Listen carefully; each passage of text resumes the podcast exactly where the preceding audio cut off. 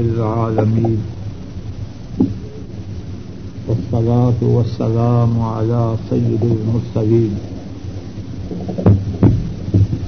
وعلى آله وأصحابه وأهل بيته وأتباعه إلى يوم الدين. اللهم انفعنا بما علمتنا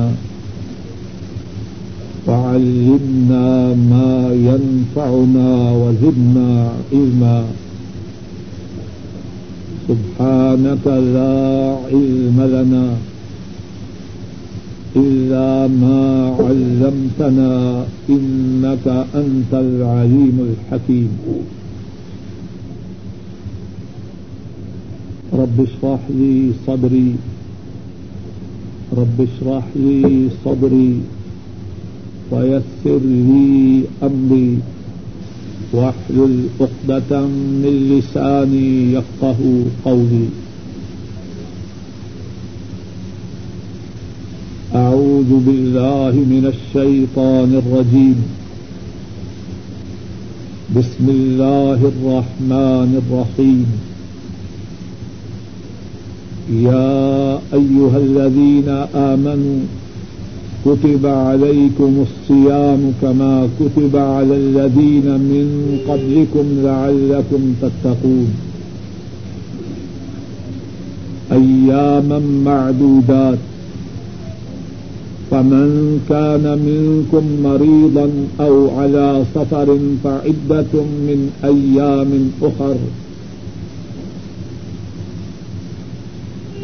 وعلى الذين يطيقونه فدية طعام مسكين. فمن تطوع خيرا فهو خير له. وأن تصوموا خير لكم إن كنتم تعلمون. اے ایمان والو، تم پر روزہ فرض کیا گیا ہے۔ اے ایمان والو، تم پر روزے فرض کیے گئے ہیں۔ جس طرح کے تم سے پہلے لوگوں پر فرض کیے گئے، تاکہ تم متقی بن جاؤ۔ گنتی کے دن ہیں۔ بس جو شخص تم میں سے بیمار ہو یا مسافر ہو اس کے لیے گنتی ہے دوسرے دنوں سے۔ اور ان لوگوں پر جو روزہ کی طاقت نہ رکھیں فدیا ہے مسکین کا کھانا۔ بس جو شخص خوشی سے بھلائی کا کام کرے بس وہ اس کے لیے بہتر ہے۔ اور یہ کہ تم روزہ رکھو، تمہارے لیے بہتر ہے اگر ہو تم جانتے۔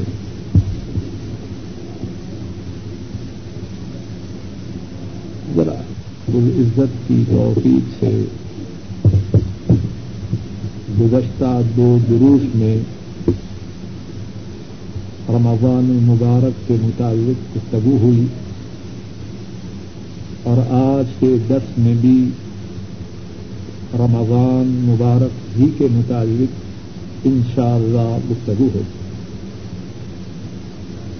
اور میں سمجھتا ہوں کہ اللہ کی کہنے والے پر اور سب سننے والوں پر انتہائی نوازش ہے کہ انہوں نے ہمیں یہ توفیق عطا فرمائی کہ ہم رمضان المبارک کے متعلق ان کی اور ان کے رسول کریم صلی اللہ علیہ وسلم کی بات کے کہنے اور سننے کے لیے جمع۔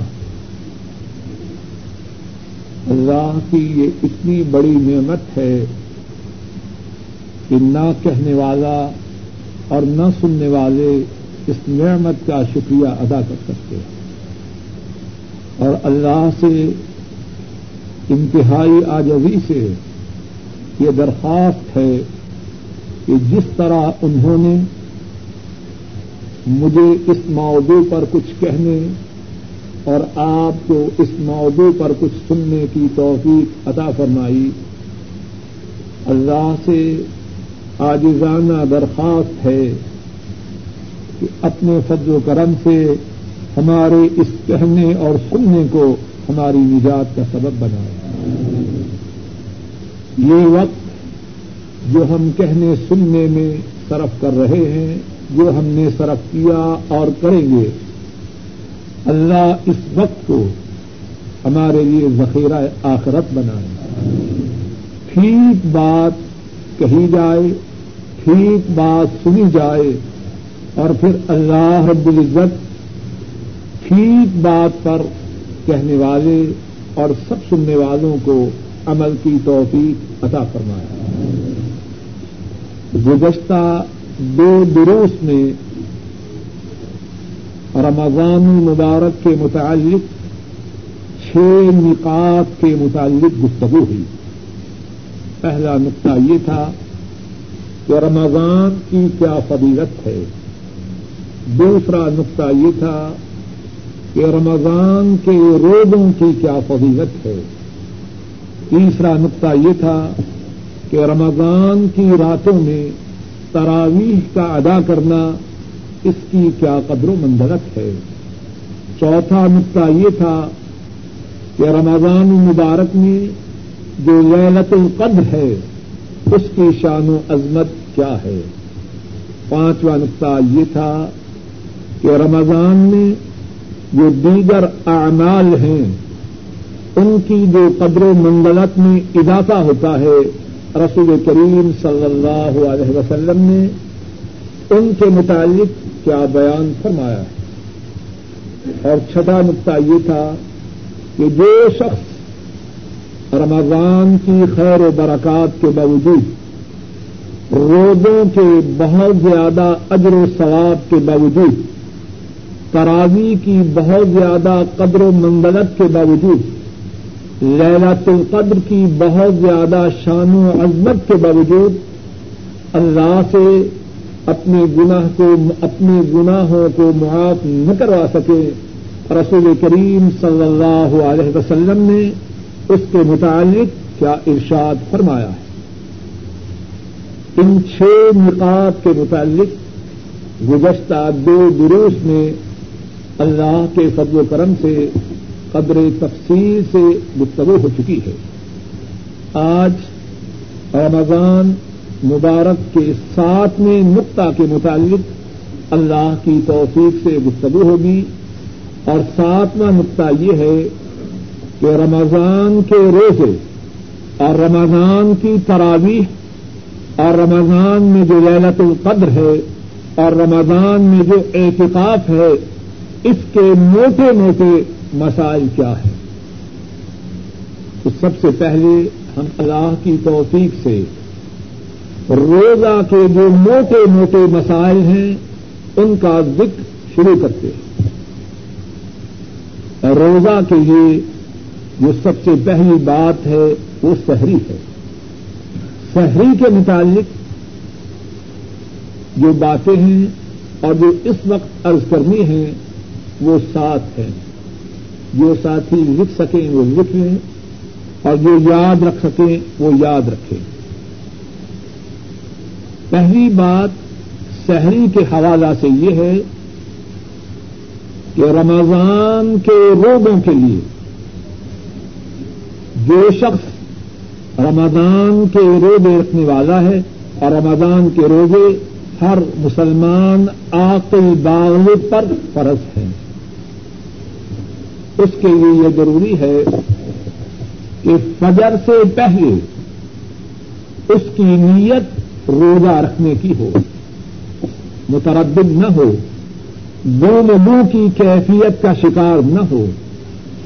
فجر سے پہلے اس کا یہ عزم ہو، اس کا یہ ارادہ ہو، اس کی یہ نیت ہو کہ میں آج روزہ رکھوں گا۔ امام ابو داؤد اور امام ترمدی راہ اللہ بیان فرماتے ہیں، حضرت عبداللہ ابن عمر رضی اللہ تعالی عنہما وہ بیان فرماتے ہیں۔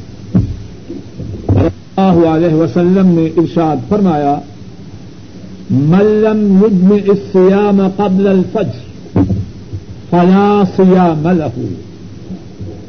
جو شخص فجر سے پہلے روزے کی نیت نہ کرے، اس کا روزہ نہیں۔ پہلی بات کیا ہے؟ فجر سے پہلے روزہ کی نیت ہو۔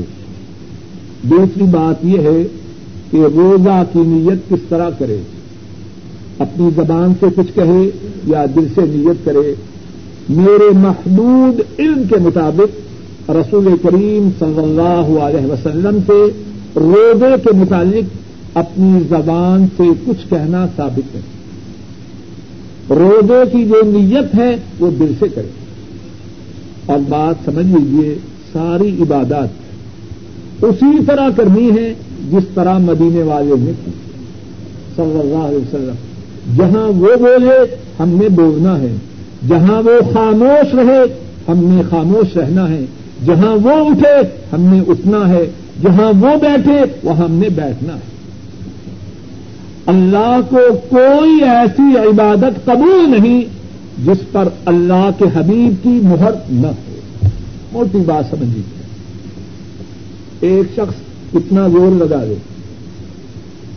کتنی جد و جہد کر دے، کتنی محنت و مشقت کر دے، کتنی ریاضت کر لے اگر اس کی عبادت پر مدینے والے کی مہر نہیں اللہ کے ہاں اس عبادت کی کوئی حیثیت نہیں۔ اور بات ضروری ہے، ذرا ایک مثال سے سمجھ لیجیے یہ ایک ریال کا نوٹ ہے۔ بازار میں چلتا ہے کہ نہیں؟ چلتا ہے۔ کیوں؟ کہ حکومت کی طرف سے جو ذمہ دار شخص ہے، اس کے اس پہ دستخط ہے۔ اگر اس کے اس پر دستخط نہ ہو ذرا بات کو توجہ سے سمجھیے۔ اگر اس کے اس پر دستخط نہ ہو اور نوٹ اس سے زیادہ چمکدار ہو، اس کی پرنٹنگ اس سے زیادہ اعلی و عمدہ ہو، بازار میں چلے گا؟ نہیں چلے گا۔ جو چلانے کی کوشش کرے گا، اسے جیل میں ڈالا جائے۔ ہے کہ نہیں؟ ایسی بات۔ اسی طرح جتنے اعمال ہیں عبادات میں اللہ کے ہاں ان کی قدر و قیمت تب ہے جبکہ مدینے والے کی ان اعمال پر مہر ہو، صلی اللہ علیہ وسلم۔ ایک دوسری بات یہ بیان کی کہ روزہ کی نیت کے متعلق اپنی زبان سے کچھ کہنا میرے علم میں حضرت صلی اللہ علیہ وسلم سے اس بارے میں کچھ ثابت نہیں۔ اپنے دل میں نیت کرنی ہے، اپنے دل میں ارادہ اور عزم کرنا۔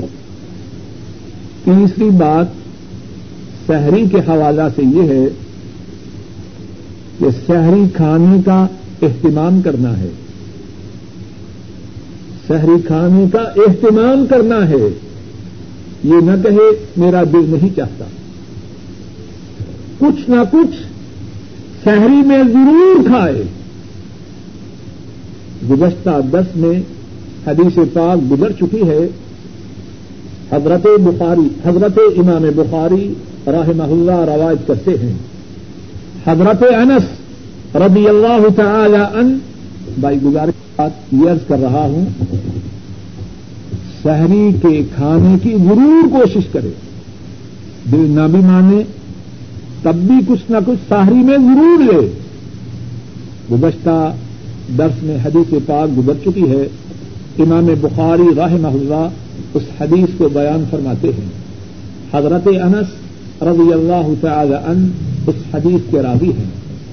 رسول کریم صلی اللہ علیہ وسلم ارشاد فرماتے ہیں تصحر ان فسور برکا شہری کھایا کرو، یہ شہری میں برکت ہے۔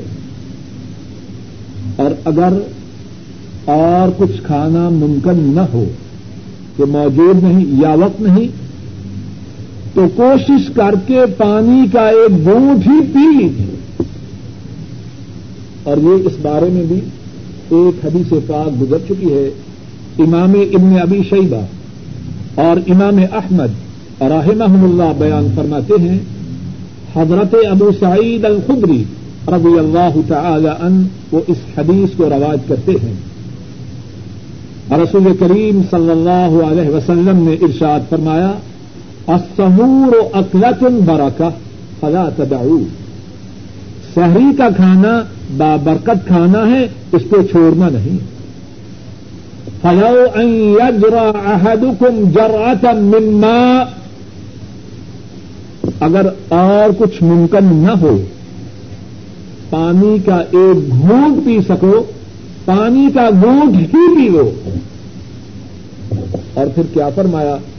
ان اللہ و ملا اکتا ہوں سلون المتصحرین بے شک اللہ اور اللہ کے فرشتے ان پہ درود دیتے ہیں جو سحری کو کھاتے ہیں۔ اور اللہ کے درود سے کیا مراد ہے؟ فرشتوں کے درود سے کیا مراد ہے؟ گزشتہ درس میں بات تفصیل سے گزر چکی ہے۔ تو سحری کے حوالہ سے تیسرا نقطہ یہ ہے کہ مسلمان سحری ضرور کھائے اور اگر وقت تھوڑا ہو یا دل نہ مانے یا اور کچھ میسر نہ ہو تو پانی کا گوٹ ہی پی لے شہری کے حوالہ سے چوتھی بات یہ ہے کہ شہری کے کھانے کا وقت کب تک ہے؟ شہری کے کھانے کا وقت فجر کے شروع ہونے تک ہے۔ آسمان پر صبح کے وقت رات کی جو تاریخی ہوتی ہے، جب وہاں فجر شروع ہو جائے، تب تک شہری کا کھانا ہے۔ فجر کے طلوع ہوتے شہری کا کھانا بند ہوا۔ یا دوسرے الفاظ میں، جب تک فجر کی آزان کا وقت نہ ہو جائے، شہری کا، شہری کے لیے کھانا اور پینا درست ہے۔ جب فجر کی آزان کا وقت ہو جائے، نہ کھانا ہے نہ پینا۔ اللہ مالک الملک ارشاد فرماتے ہیں وقلو وشربوا حتى يتبين لكم الخيط الأبيض من الخيط الأسود من الفجر. ثم أتم ثم أتم الصيام إلى الليل.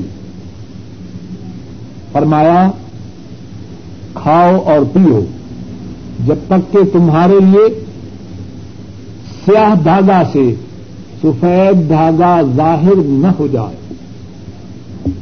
فجر کے وقت سے جب تاریخی میں جب تک فجر طلوع نہ ہو جائے، نہ ہو جائے، اس وقت تک تمہیں کھانے اور پینے کی اجازت ہے۔ اور قرآن کریم کے اس حکم کے مطابق ایک صحابی کو عجیب مغالطہ لگا۔ صحیح بخاری میں ہے۔ حضرت علی بن حاتم رضی اللہ تعالی عنہ انہوں نے یہ آیت کریمہ سنی، دو دھاگے لیے، ایک کالا دھاگا اور ایک سفید دھاگا۔ دونوں دھاگے اپنے تکیے کے نیچے رکھے۔ اب رات کے اندھیرے میں دیکھتے رہے کہ سفید دھاگا اور کالا دھاگا ان کا فرق آپس میں ظاہر ہو رہا ہے کہ نہیں۔ دیکھتے رہے، کچھ خبر نہ ہوئی۔ حضرت صلی اللہ علیہ وسلم کی خدمت میں صبح حاضر ہوئے، عرض کی کہ مجھے تو سفید اور کالے دھاگے میں رات کو کوئی فرق نظر نہیں آیا۔ آپ نے فرمایا کہ تیرا جو تکیا ہے وہ تو بہت چوڑا ہے۔ یہ سفیدی اور سیاہی تو آسمان میں ظاہر ہونے والی ہے۔ تو تیرا تکیا اتنا بڑا ہے کہ اس میں یہ سفیدی اور سیاہی ظاہر ہو جائے۔ آپ نے بیان فرمایا کہ اس سے مراد یہ ہے کہ فجر طلوع ہو جائے اور آسمان پر جو تاریخی چھائی ہے، اس میں صبح کی روشنی آ جائے۔ تو چوتھی بات یہ ہوئی، شہری کا کھانا تو وہ فجر تک ہے۔ پانچویں بات یہ ہے کہ شہری طلوع فجر سے کتنی دیر پہلے تک کھانی زیادہ بہتر ہے۔ بعض ساتھی دو بجے رات ہی شہری کھا لیتے ہیں۔ شہری کھائی دو بجے اور اس کے بعد ماشاء اللہ سو گئے اب کب اٹھے؟ جب سورج طلوع ہو چکا۔ ہے فجر کی نماز کو گول کر دیا شہری کھانے کا جو وقت ہے وہ تو فجر تک ہے لیکن رسول کریم صلی اللہ علیہ وسلم آپ نے شہری کس وقت کھائی؟ اور اللہ کی رحمتیں ہوں مدینے والے کے ساتھیوں پر بھی۔ صلی اللہ علیہ وعلی اصحابی ہی و اہلی ہی و علیہ وسلم۔ انہوں نے آپ کی ایک ایک حرکت کو محفوظ رکھا۔ صحیح بخاری میں ہے حضرت انس رضی اللہ تعالی ان وہ رواج کرتے ہیں۔ فرماتے ہیں، حضرت زید بن ثابت رضی اللہ تعالی ان انہوں نے بیان کیا سحرنا مع النبی صلی اللہ علیہ وسلم، ثم قام الى الصلاة. ہم نے رسول کریم صلی اللہ علیہ وسلم کے ساتھ شہری کھائی اور پھر آپ نماز کے لیے اٹھے۔ حضرت انس، حضرت زید سے سوال کرتے ہیں، کم کا نہ بین الازان رسحور آپ کے شہری کے کھانے اور اذان کے درمیان کتنا وقت تھا؟ حضرت زید رضی اللہ تعالی ان جواب میں بیان فرماتے ہیں، قدر و خمسین آیا آپ کے شہری کے کھانے اور اذان کے درمیان اتنا وقت تھا جتنے وقت میں پچاس آیات کی تلاوت ہو سکے۔ اس سے کیا معلوم ہوا؟ شہری حضرت صلی اللہ علیہ وسلم فجر کی اذان سے تھوڑی دیر ہی پہلے کھاتے۔ بہت زیادہ پہلے کھانا اس کی ممانعت نہیں، یہ حرام نہیں۔ ساری رات جب چاہے کھا سکتا۔ لیکن زیادہ بہتر یہ ہے کہ فجر کے قریب شہری کو تنابو کرے۔ چھٹی بات یہ ہے شہری کے حوالے سے اگر کوئی شخص سحری کھا رہا ہے، اذان ہو گئی، کیا کرے؟ سحری کھا رہا ہے، چائے کا کپ ہاتھ میں ہے۔ لسی کا گلاس ہاتھ میں ہے یا سالن کا برتن ہاتھ میں ہے، اذان ہوگی کیا کرے؟ رسول کریم صلی اللہ علیہ وسلم نے اس بارے میں بھی امت کی رہنمائی فرمائی۔ امام ابو داود رحمہ اللہ بیان فرماتے ہیں، حضرت ابو ہریرا رضی اللہ تعالی ان اس حدیث کو روایت کرتے ہیں۔ رسول کریم صلی اللہ علیہ وسلم نے فرمایا، اذا سمع احدكم النداء والاناء في يده فلا يضع فلا يضعه حتى يقضي حاجته منه. رسول کریم صلی اللہ علیہ وسلم فرماتے ہیں، اگر تم میں سے کوئی اذان سنے اور کھانے کا برتن یا پینے کا برتن اس کے ہاتھ میں ہو۔ فرمایا، اب اس برتن کو چھوڑ نہ دے۔ اپنی حاجت کو پورا کرے اور پھر اس برتن کو رکھے۔ چھٹی بات، کیا معلوم ہوئی؟ اسلام میں کتنی آسانی ہے۔ اگر ہاتھ میں برتن ہے، پانی پی رہا، مؤذن نے کہا، اللہ اکبر، برتن کو رکھنا چھوڑے۔ جو باقی پانی ہے وہ پی جائے۔ تھوڑا بہت سالن باقی ہے، کھا رہا ہے۔ چند ایک لک میں ابھی کھانے ہیں، وہ کھا لے۔ ہاں ایک بات اس میں یہ ہے۔ اب ایسے نہ کرے کہ اجازت تو مل گئی۔ لوگ فجر بھی پڑھ کے آگے اور ابھی تک وہ ماشاء اللہ اسی حدیث پر عمل کر رہا ہے۔ ایسے نہ کرے۔ یہ دھوکہ ہے۔ اللہ سے دھوکہ نہ کرے۔ مقصد یہ ہے جو تھوڑی بہت چیز باقی ہے، وہ کھا لے اور پی لے اور اپنی شہری کو مکمل کرے۔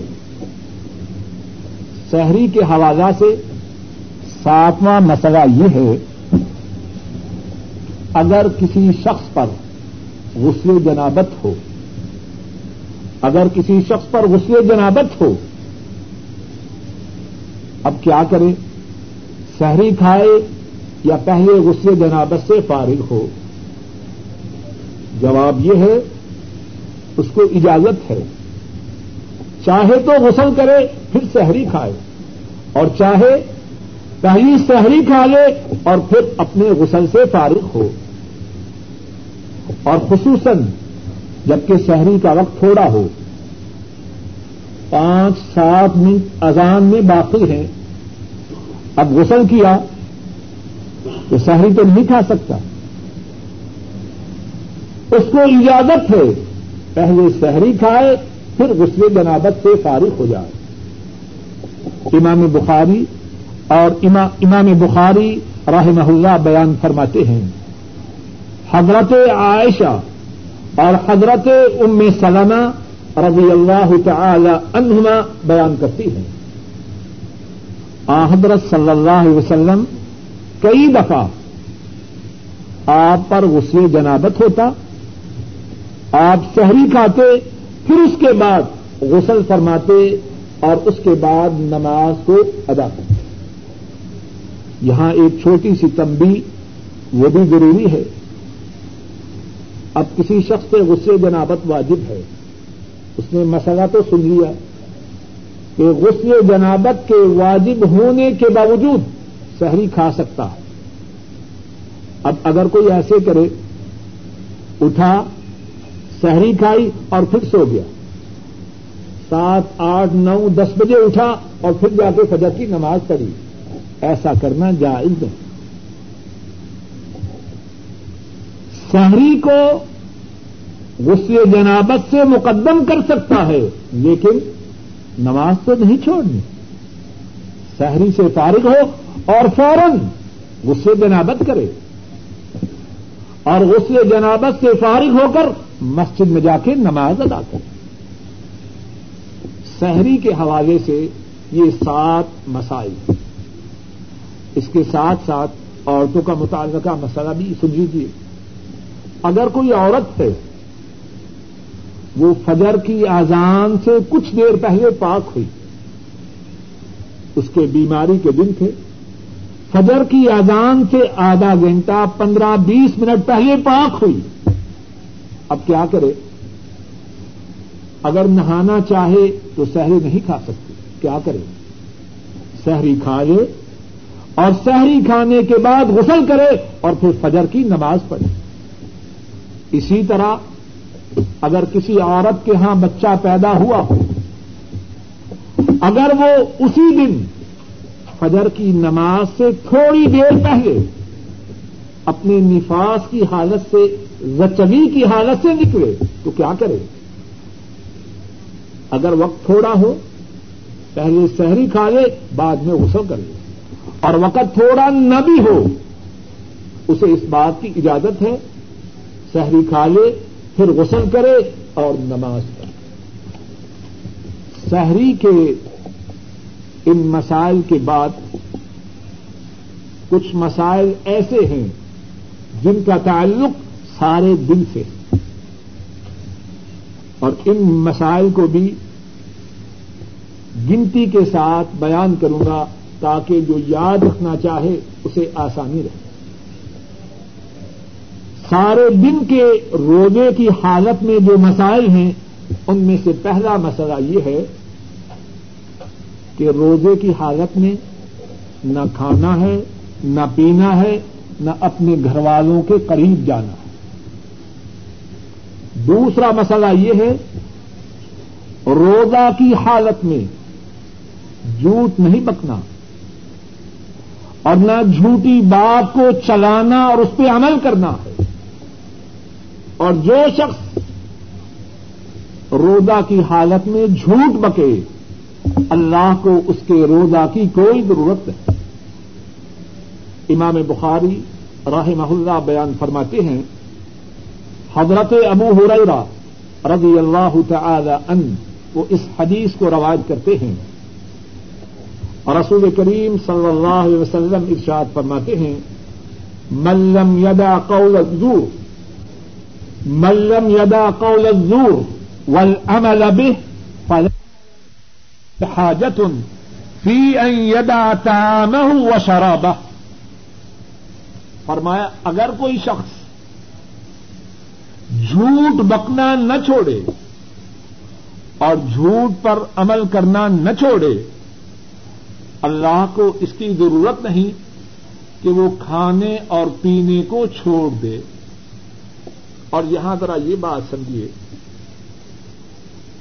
کہ روزہ کے دنوں میں فجر سے لے کر مغرب کی اذان تک کون سی چیزیں حرام ہیں؟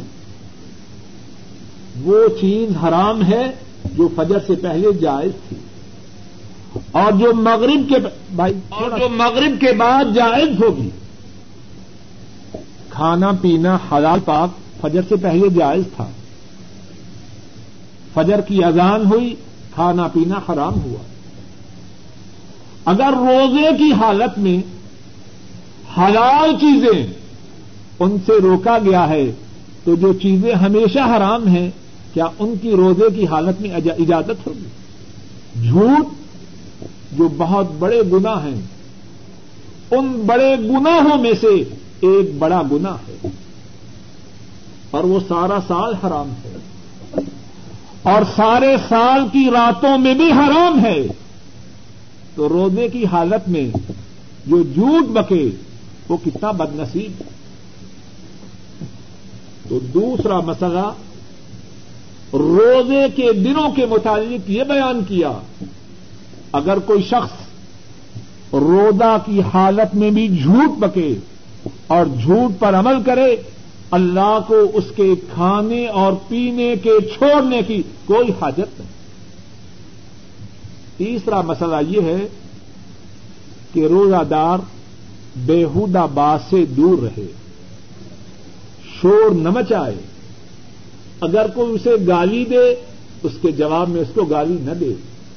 اگر کوئی اس سے لڑائی کرے، اس کے جواب میں اپنی آستین نہ چڑھائے۔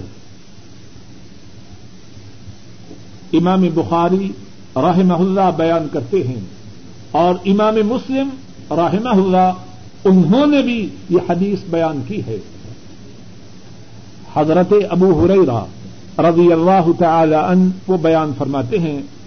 اور رسول کریم صلی اللہ علیہ وسلم نے ارشاد فرمایا، اذا كان يوم صوم احدكم فلا يرفث ولا يسخط فرمایا، جب تم میں سے کسی کا روزے کا دن ہو تو وہ بےحدہ باتیں نہ کرے۔ اور بعض لوگ بڑے ہی بد نصیب ہوتے ہیں۔ آدمی ان کی گفتگو سنے۔ کسی بارے میں گفتگو ہو، ان کی گفتگو میں بے حودگی اور لچرپن ہوتا ہے۔ بدقسمتی کی بات ہے۔ مسلمان کے لیے یہ بات زیبا نہیں گندی باتیں، گندی گالیاں، ماں کی، بہن کی، مسلمان کے لیے بات زیبا نہیں تو فرمایا جب روزے کا دن ہو بےحدہ بات نہ بکے اور شور نہ مچائے۔ انصاب بہو احدن اوقات لہو فل یقل ان نمرو ان فرمایا، اگر کوئی اسے گالی دے یا اس سے لڑائی کرے، تو گالی کے بدلا میں گالی نہ دے۔ لڑائی کے بدلا میں لڑائی کے لیے تیار نہ ہو جائے۔ بلکہ اس کے جواب میں کہے، بھائی، میں تو روزے سے ہوں۔ میرا روزہ میرے گالی دینے کی راہ میں رکاوٹ ہے۔ میرا روزہ مجھے تمہارے ساتھ لڑائی سے روک رہا کچھ روزے کے اثرات بھی تو روزہ کے متعلق چوتھی بات یہ ہے، اگر روزہ کی حالت میں کسی کو از خود قے آ جائے تو اس کے روزے پہ کوئی اثر نہیں۔ اور اگر وہ از خود امدن ارادتن طے کرے تو اس کو چاہیے کہ اس دن کے روزہ کے بدلا میں ایک اور دن روزہ رکھے۔ امام ابو داؤد، امام ترمدی اور امام ابن ماجہ رحمہ اللہ بیان فرماتے ہیں حضرت ابو ہریرا رضی اللہ تعالی ان اس حدیث کو روایت کرتے ہیں۔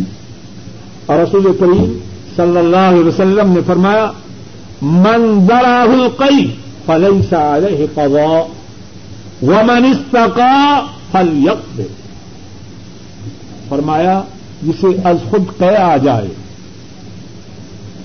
اس پر روزہ کو قضا کرنا نہیں، وہ اپنے روزے کو پورا کرے۔ اور جو شخص ارادتن امدن جان بوجھ کر کیا کرے، وہ اس روزہ کے بدلا میں اور روزہ رکھے۔ پانچویں بات روزہ کے مسائل کے متعلق یہ ہے کہ کیا روزہ دار اپنے گھر والوں کا بوسا لے سکتا ہے یا ان سے مباشرت کر سکتا ہے کہ نہیں۔ صحیح بخاری میں ہے۔ عائشہ صدیقہ رضی اللہ تعالی عنہا وہ بیان فرماتی ہیں۔ نبی کریم صلی اللہ علیہ وسلم روزہ کی حالت میں اپنے گھر والوں کا بوسا بھی لیتے اور ان سے مباشرت بھی کرتے۔ اور ساتھ ہی یہ بھی فرماتی ہیں کہ رسول کریم صلی اللہ علیہ وسلم اپنی شہبت پر تمام لوگوں سے زیادہ قابو پانے والے تھے ایک اور بات اس بارے میں سنن ابی داود میں یہ آئی ہے، حضرت ابو ہریرا رضی اللہ تعالی ان اس حدیث کو رواج کرتے ہیں۔ آ حضرت صلی اللہ علیہ وسلم نے ایک بوڑھے شخص کو اپنے گھر والوں سے روزہ کی حالت میں مباشرت کی اجازت فرمائی اور جوان کو اس سے روکا اتنا خیال ہے جس کو مسئلہ بتلایا جا رہا جوان کی کیفیت کچھ اور ہے، بوڑھے آدمی کی کیفیت اس سے مختلف جوان کو روک دیا۔ گھر والوں کی روزہ کی حالت میں مباشرت نہیں کرنی اور بڈھے آدمی کو اجازت دی۔ تو اب بات کا خلاصہ کیا ہے؟ واللہ اعلم بالثواب گھر والوں کا بوسا لینے کی اجازت تو ہے، لیکن شاید زیادہ احتیاط اسی میں ہے کہ آدمی اس سے اجتناب کرے۔ کہیں ایسا نہ ہو، اس کی وجہ سے وہ کر گزرے، جس کا کرنا روزہ کی حالت میں حرام ہے۔ اور جہاں تک مباشرت کا تعلق ہے، ابو داؤد کی حدیث کے مطابق، جوانوں کے لیے تو اجازت ہے۔ اور بوڑھے کے لیے اجازت ہے، لیکن اگر وہ بھی پرہیز کرے، اجتناب کرے، تو شاید اس کے لیے اس میں زیادہ سلامتی ہے۔ چھٹا مسئلہ، روزہ کے متعلق یہ ہے کہ اگر کوئی شخص، اللہ اکبر، اسلام میں کتنی آسانیاں ہیں اگر کوئی شخص روزہ کی حالت میں بھول کر انجانے کھا اور پیوے، تو اس کے روزے پر کوئی اثر نہیں۔ امام بخاری راہ محلہ بیان فرماتے ہیں، حضرت ابو ہریرا رضی اللہ تعالی ان اس حدیث کو بیان کرتے ہیں۔ رسول کریم صلی اللہ علیہ وسلم نے فرمایا ادا نسیا فاکل وشرب فليتم صومه فانما اطعمه الله وسقاه فرمایا، اگر کوئی بھول جائے بھول جائے، روزہ کی حالت میں کھا جائے، پی جائے، فرمایا وہ اپنے روزے کو پورا کرے اپنے روزے کو پورا کرو، اپنے روزے کو پورا کرے۔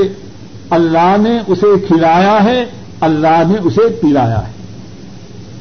اور یہاں دو باتیں ان کی طرف ذرا توجہ کیجیے ایک بات یہ ہے کہ کسی نے غلطی سے بپسی پینی شروع کی۔ آدھا ڈبا بپسی پی تو یاد آیا کہ میں تو روزے سے ہوں۔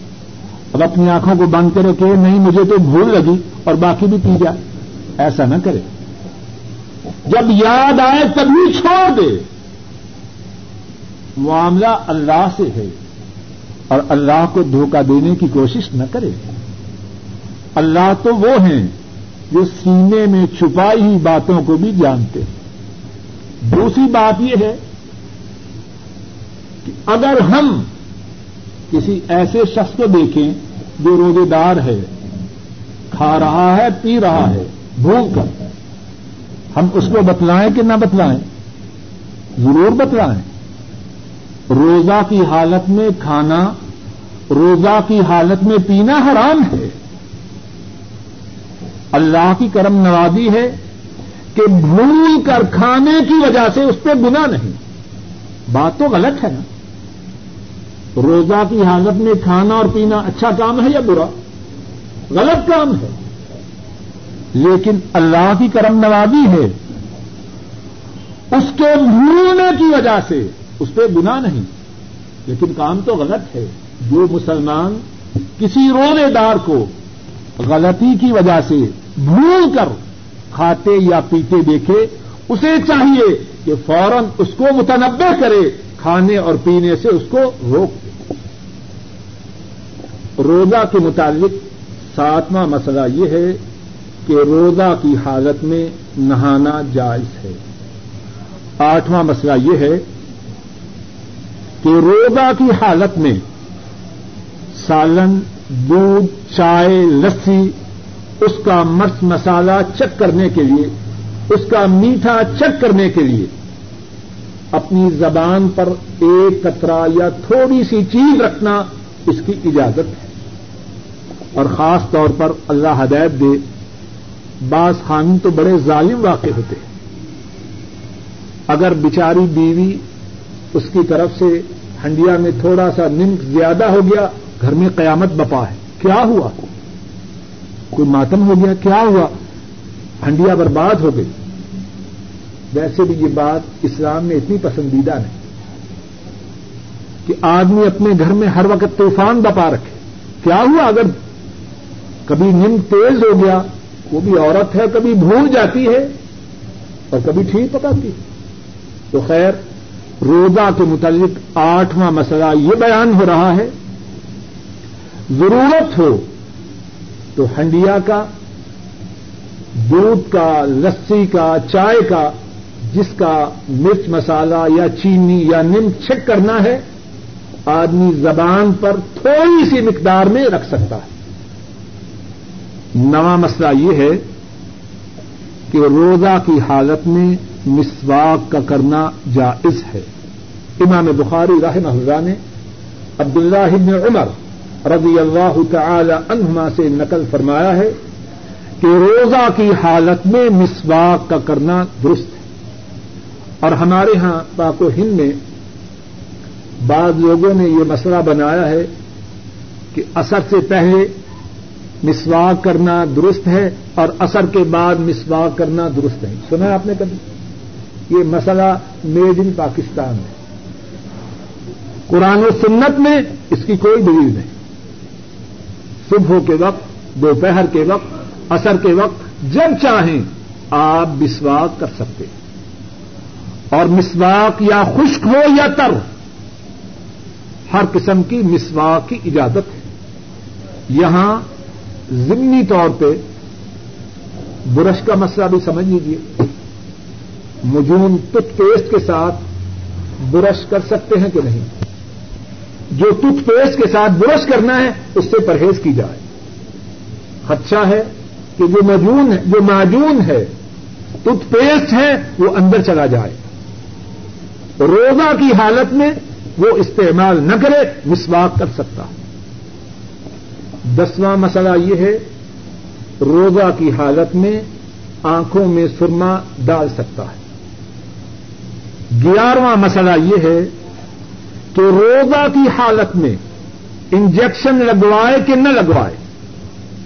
علماء نے انجیکشن کی دو صورتیں بیان فرمائی ہیں۔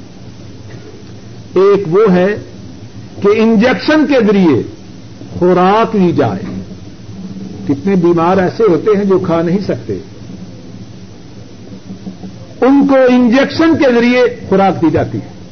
علماء فرماتے ہیں کہ ایسا انجیکشن تو روزے کی حالت میں قطعی طور پر نہ لے۔ جو دوسرا انجیکشن ہے، علماء نے اس انجیکشن کے روزے کی حالت میں لینے کی اجازت دی ہے۔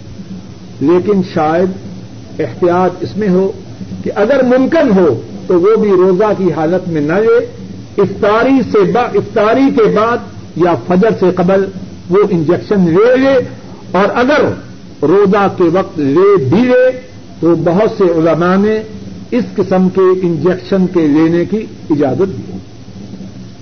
روزہ کے متعلق بارہواں مسئلہ ماہواری کے دن شروع ہو۔ اب وہ کیا کرے؟ اس کا روزہ ختم ہو۔ وہ اپنے روزے کو چھوڑ دے اور اس دن کی بجائے رمضان کے بعد پھر روزہ رکھے۔ اور اثر کے بعد ہی نہیں، اگر افطاری میں پانچ منٹ باقی ہوں اور عورت کو بیماری کا خون جاری ہو ختم ہو۔ اور عورت پریشان نہ ہو۔ یہ بات سمجھ لیجیے عورت پریشان نہ ہو، کیوں؟ وہ روزہ کس کے لیے رکھ رہی ہے؟ اللہ کے لیے۔ اللہ اس کی نیت سے بھی آگاہ ہے اور اس کے عمل سے بھی آگاہ ہے۔ سواب تو اللہ سے لینا ہے۔ اور اللہ کی رحمت سے امید ہے کہ مغرب سے پانچ منٹ تک، مغرب سے پانچ منٹ قبل تک اس نے اللہ کے لیے جو روزہ رکھا، اللہ اس کے اجر و ثواب کو ضائع نہ کرے۔ اسی طرح، اگر کسی عورت کے ہاں بچہ پیدا ہو اور وہ روزہ سے ہے، ظہر کے بعد اثر کے بعد، مغرب سے پہلے ہاں کتنا تھوڑا وقت پہلے، جب بچہ پیدا ہو، اس وقت اس کا روزہ ختم۔ اور اس دن کے روزہ کی بجائے جب وہ زچکی کے ایام سے فارغ ہو تو رمضان کے بعد اس دن کے روزہ کی آزادی اس طرح ہم نے اب تک شہری کے متعلق سات مسائل اللہ کی توفیق سے بیان کیے اور روزے کے متعلق بارہ مسائل کا ذکر ہوا۔ اب سارا دن روزے سے ہے، اب افطار کرنا ہے۔ افطاری کے متعلق جو مسائل ہیں ان میں سے چار مسائل کا اب انشاءاللہ اللہ ذکر کروں گا۔ اور انہی مسائل کے ذکر پر آج کا درس انشاءاللہ اللہ ختم ہوگا۔ افطاری کے مسائل کے مسائل میں سے پہلا مسئلہ یہ ہے اور پہلے قدر تفصیل سے گزر چکا ہے کہ افطاری کا وقت روزہ دار کی فریادوں کے پورا ہونے کا وقت ہے۔ جس طرح کے حدیث پاک پہلے پڑھی جا چکی ہے۔ رسول کریم صلی اللہ علیہ وسلم نے فرمایا، تین قسم کے لوگوں کی دعائیں اللہ مسترد نہیں فرماتے۔ اور ان تین میں سے ایک وہ روزہ دار ہے۔ جب اس کے لیے افطاری کا وقت ہو اللہ سے جو فریاد کرے، اللہ اس فریاد کو مسترد نہیں کرنا۔ اس بات کو بار بار دہرانے اور یاد رکھنے کی ضرورت ہے کہ روزہ دار اس موقع کو ضائع نہ کرے۔ افطاری کے متعلق دوسرا مسئلہ یہ ہے کہ افطاری کب کرنی ہے؟ افطاری کا جو وقت ہے، وہ تب ہے، سورج غروب ہو تو وہ افطاری کا وقت ہے۔ سورج کے غروب ہوتے ہی افطاری کا وقت شروع ہو جاتا ہے۔ اور یہاں اس بات پہ توجہ کیجیے ہمارے ہندو پاک میں بعض لوگ جب افطاری کا وقت ہو تو کہتے ابھی روشنی ہے۔ اور اگر کسی مسجد میں صحیح وقت پر آزان ہو پالتے ہیں، یہ وہابی ہیں۔ یہ ہمارے روزوں کو برباد کرنے والے ہیں۔ دیکھو، ابھی سورج کی روشنی باقی ہے اور یہ اذان دے رہے بات کو سن لیجیے اور سمجھ لیجیے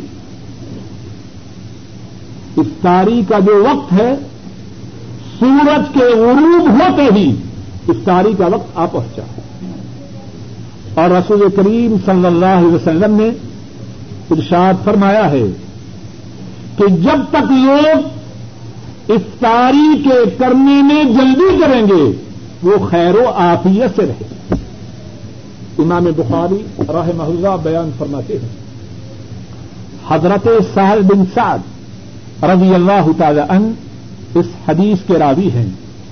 رسول کریم صلی اللہ علیہ وسلم نے فرمایا، لا يزال الناس بخير ما اجل الفطر جب تک لوگ افطاری کے کرنے میں جلدی کریں گے، وہ خیریت کے ساتھ رہیں گے۔ اور پھر اس بات کو یاد کیجیے جو میں نے دس کے شروع میں کہی۔ عبادات میں کس کا حکم چلے گا؟ بولیے، مدینے والے کا، صلی اللہ علیہ وسلم۔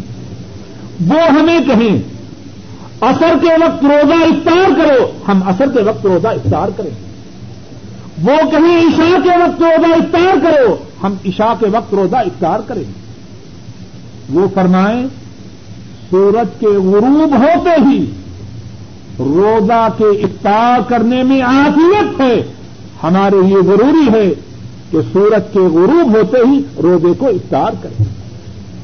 اگر کوئی شخص آپ کے اس فرمان کے سننے کے بعد پھر یہ کہے، نہیں تھوڑی سی احتیاط کرو۔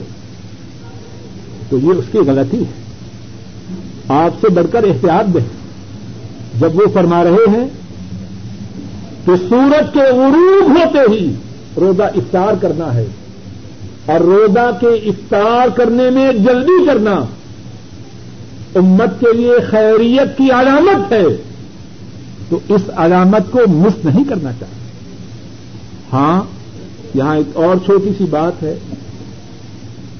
کوئی اس حدیث کو لے کر سورج کے غروب ہونے سے پہلے افطاری نہ کر لے اس میں بھی خیریت ہے۔ خیریت اسی نقطہ میں ہے جو مدینے والے نے بیان کیا۔ نہ اس سے آگے، نہ اس سے پیچھے۔ افطاری کے متعلق تیسرا مسئلہ یہ ہے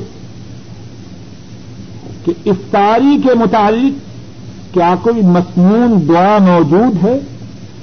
جواب یہ ہے، امام ابو داود رحمہ اللہ بیان فرماتے ہیں، حضرت عبداللہ ابن عمر رضی اللہ تعالی عنہما وہ اس حدیث کو روایت کرتے ہیں۔ فرماتے ہیں، رسول کریم صلی اللہ علیہ وسلم جب روزہ افطار کرتے تو یہ دعا پڑھتے، ذہب الزب وابتلت العروق۔ وثبت الاجر ان شاء اللہ پیاس چلی گئی. رگیں ترو تازہ ہو گئی. سارے دن سے خشک ہو رہی. رگیں تر و تازہ ہو گئی. اور اگر اللہ نے چاہا تو اج و ثواب ثابت ہو گیا. روزہ کے وقت، روزہ کے افطار کرنے کے وقت اس دعا کا پڑھنا مصنون ہے۔ افطاری کے متعلق چوتھا مسئلہ یہ ہے کہ افطاری کس چیز کے ساتھ کرے اللہ کی ارب و رحمتیں ہوں مدینے والے پر صلی اللہ علیہ وسلم۔ عبادات کا کوئی پہلو، کوئی گوشہ رہنمائی کے بغیر نہیں چھوڑا۔ امت کی سعادت ہے، آپ کے ارشادات پر عمل کرے۔ امت کی بدبختی ہے، آپ کے ارشادات سے اعراض کرے امام ابو داود اور امام نسائی اور رحمہ اللہ بیان فرماتے ہیں۔ رسول کریم صلی اللہ علیہ وسلم نے ارشاد فرمایا، اذا افطر احدكم فليفطر على تب فان لم يجد فل یوک راجا نہ تہور فرمایا، جب تم میں سے کوئی افطاری کرے، تو کھجور کے ساتھ افطاری کرے۔ تو افطاری کرنے کے لیے سنت کیا ہے؟ کھجور کے ساتھ افطاری کرے۔ اور فرمایا، اگر کھجور میسر نہ ہو، تو پانی کے ساتھ افطاری کرے کہ یہ بھی پاکیزہ ہے۔ اور یہاں ایک دو بات اور سن لیجیے ہمارے ہندو پاک میں یہ بات بھی بنائی گئی ہے، اگر کھجور نہ ہو تو کوئی اور میٹھی چیز کھا لے۔ سنیے آپ نے کبھی کبھی۔ احادیث شریفہ میں میرے ناقص علم کے مطابق اس کا کوئی ذکر نہیں۔ کیوں؟ اگر کھجور میسر نہ ہو تو مٹھائی نہ کھائے شہر نہ کھائے۔ دوسرے نمبر پہ جو چیز ہے وہ پانی ہے۔ اور ایک اور مسئلہ بھی ہندو پاک میں بنایا گیا ہے کہ اگر کھجور میسر نہ ہو تو نمک چاٹ لے۔ سب باتیں میڈ ان انڈیا یا میڈ ان پاکستان مدینے سے ان باتوں کا کوئی تعلق نہیں۔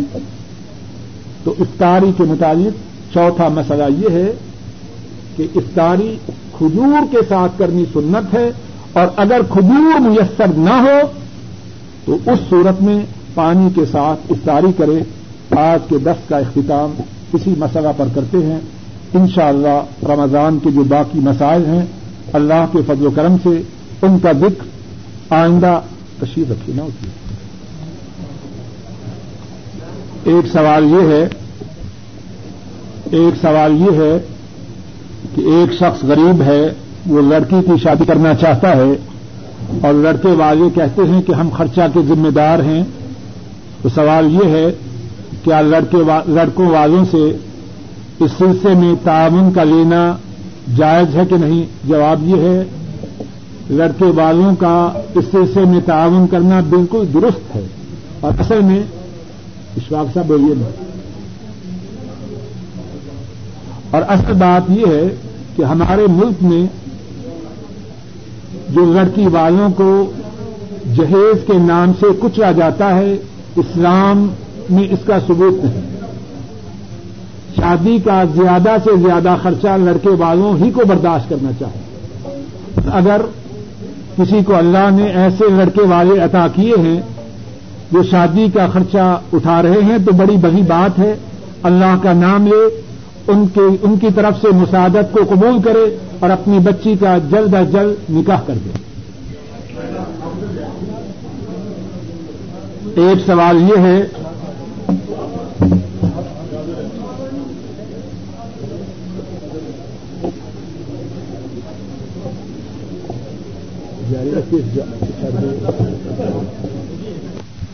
ایک سوال یہ ہے اور سارے ساتھی سوال کو توجہ سے سنیں۔ اس سے ہمارے پاکستان کے بہت سے لوگوں کی جو حقیقت ہے وہ خوب اچھی طرح کھلتی ہے۔ کسی آدمی کو کسی آدمی کو کسی پیر نے کہا ہے، کسی آدمی کو کسی پیر نے کہا ہے کہ فلاں وظیفہ کرو اور دو ماہ تک نماز فجر اور نماز عشاء جماعت کے ساتھ ادا نہ کرو۔ کیا یہ جائز ہے؟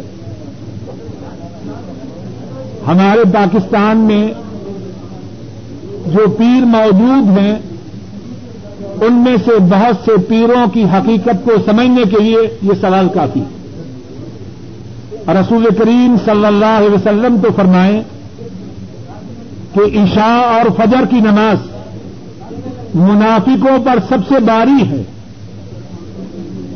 جو عشاء اور فجر کی نماز مسجد میں جماعت کے ساتھ آ کے نہ پڑھے، اس میں منافقوں کی علامات میں سے ایک علامت ہے۔ اور یہ پیر صاحب یہی منافق بننے کی دعوت دے رہے ہیں۔ الوی صاحب کے جو سوالات ہیں، اچھے سوالات ہیں انشاءاللہ آئندہ درس میں انہیں سوالات کے متعلق مفصل درس ہے۔ کچھ ساتھیوں نے رمضان میں جو تراوی ہیں، ان کے متعلق کچھ سوالات کیے ہیں، ان کا جواب بھی انشاءاللہ آئندہ درس میں تفصیل سے بیان کیا جائے گا۔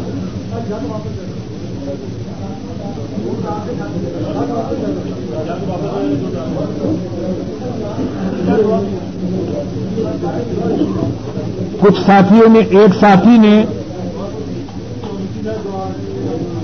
ایک ساتھی نے عمرہ کے متعلق سوالات دریافت کیے ہیں، ان سے گزارش ہے کہ وہ اس سلسلہ میں جو عمرہ کی کیسٹ ہے، وہ لے لیں۔ سارے سوالات کے جواب اس میں تفصیل سے آئیں گے۔ اور اب اسی سوال پر میں اپنی بات کو ختم کرتا ہمارے پورے ماں باپ سے رحم فرما ہمارے پورے ماں باپ کی بیماری کو دور فرما ہمارے پورے ماں باپ کی بیماری کو دور فرما اللہ ہمارے پورے ماں باپ کو ایمان والی عافیت والی صحت والی زندگی عطا فرما اللہ ہمارے جو حلقہ فارقات پاس چکے ہیں ان کے گناہوں کو معاف کرنا